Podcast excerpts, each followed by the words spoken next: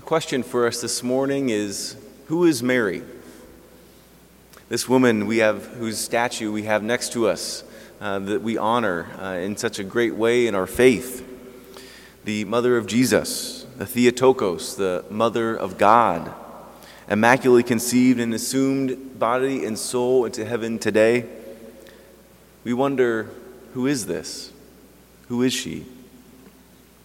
As we celebrate the uh, Assumption today, did you notice that our readings did not talk about it at all? We had no, um, there's no biblical, there's no scriptural on the surface, um, a explanation or depiction of that event taking place. So, what are our readings talking about today? Are, are they connected at all? The answer is yes, as you would maybe guess. But what is happening is some beautiful things.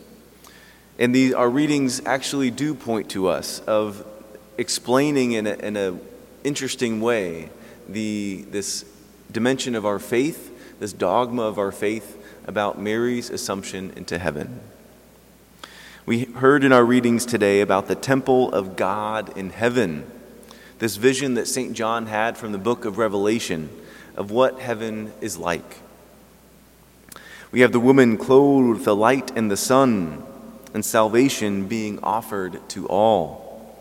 We have Christ conquering death, and the last enemy to be destroyed is death.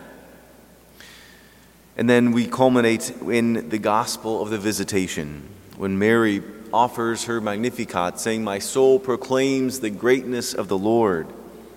And how are these readings related to the Assumption? Let's dive in.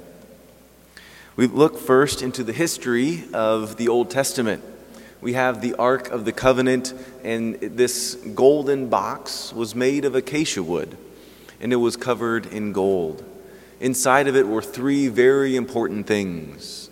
The first being that it contained the two tablets of the Ten Commandments, the written Word of God, the law of God, so that it can always be remembered as a sign of God's presence.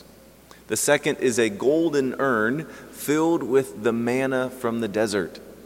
So, if you remember a couple weeks ago, we saw uh, how Jesus was talking about um, him being the new manna, but this was the, uh, the old manna that God provided for them in the desert for sustaining them on their journey. So, we have the, the tablets of the Ten Commandments, we have the manna, and then we have the, the staff of Aaron the high priest.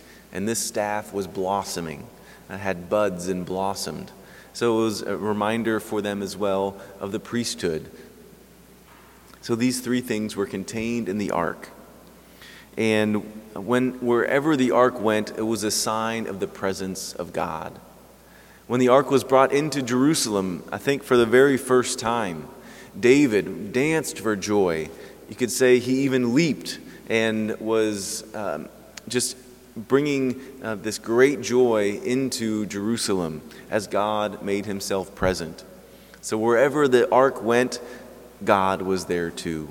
It was thought of this ark as a glory seat, a place where God came to dwell on earth, the dwelling place of God. And so at a later time, um, the ark being in the temple, the presence of God filling the temple, Israel again sinned. They uh, were idolatrous. They let themselves fall into sin, and then the ark was taken out because Jerusalem was about to be destroyed. The prophet Jeremiah took the ark and hid it in a mountain. And then there was another prophecy that said, uh, according to Malachi, that the Ark of the Covenant would remain hidden until God revealed his mercy and until the glory cloud came down again from heaven. The ark went into the mountain and disappeared. We don't know where it went. People have been looking for it for a long time. Think of Indiana Jones' Ark of the Covenant, Raiders of the Lost Ark. There's something greater than the movie here, though. And so we, now we, uh, so we have the Ark of the Covenant in the Old Testament, but now let us look to our gospel. Let us look to the New Testament. What happened in our gospel today? We have what the church describes for us as the new Ark of the Covenant. Mary, this indwelling of the Holy Spirit, the Holy Spirit overshadowing her, giving her grace and peace and the Son of God, where in her uh, God comes to dwell. A new dwelling, a new Ark of the Covenant. So maybe the woodworkers of the parish know that acacia wood has a very unique property it doesn't rot. Acacia wood is incorruptible. And so we look to Mary. She was conceived without sin.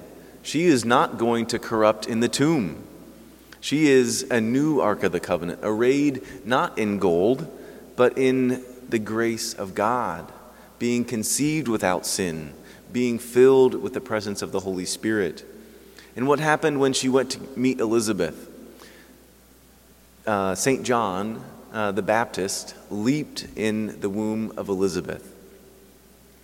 So just like David leaped when the temple, uh, when the ark was brought into the temple in Jerusalem, so as well John leaped when the new ark of the covenant came to be in the presence of Elizabeth. And so Our Lady, Mary, um, conceived without sin, does not experience the effects of sin including the corruption in the tomb, bodily decay. She is, um, you know, we have many saints in our faith that are incorrupt, but she is like the most incorrupt of incorrupt saints. She doesn't experience any, effect, any effects of sin. And so God is able and desires to assume her, to take her up to heaven so that she can be with him in glory and uh, showing us at this day with as we celebrate the Assumption uh, a, a number of wonderful, hopeful things.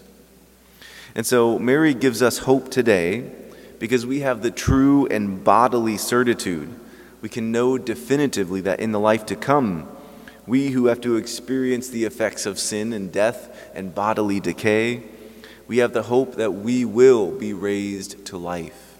We know what's coming we know that what Jesus set out to do through his passion, death, and resurrection, we see in Mary that it worked.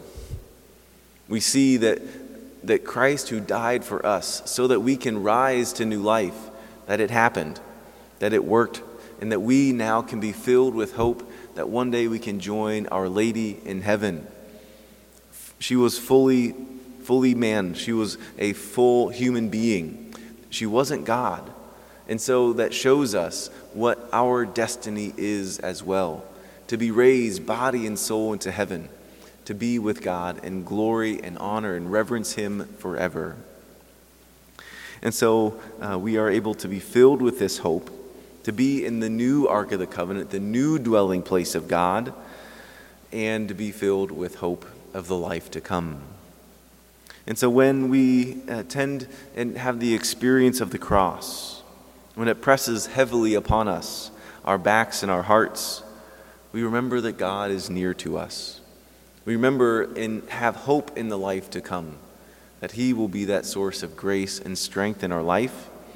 And, uh, and Mary gives us the example and the hope of what is to come. That God dwells here with us, and, um, and that Mary is our hope in the life to come to, to know what we will experience one day. And so may we ask Our Lady's prayers and may she continue to pray and, and intercede for us today for faith and hope in the resurrection of the body and life everlasting.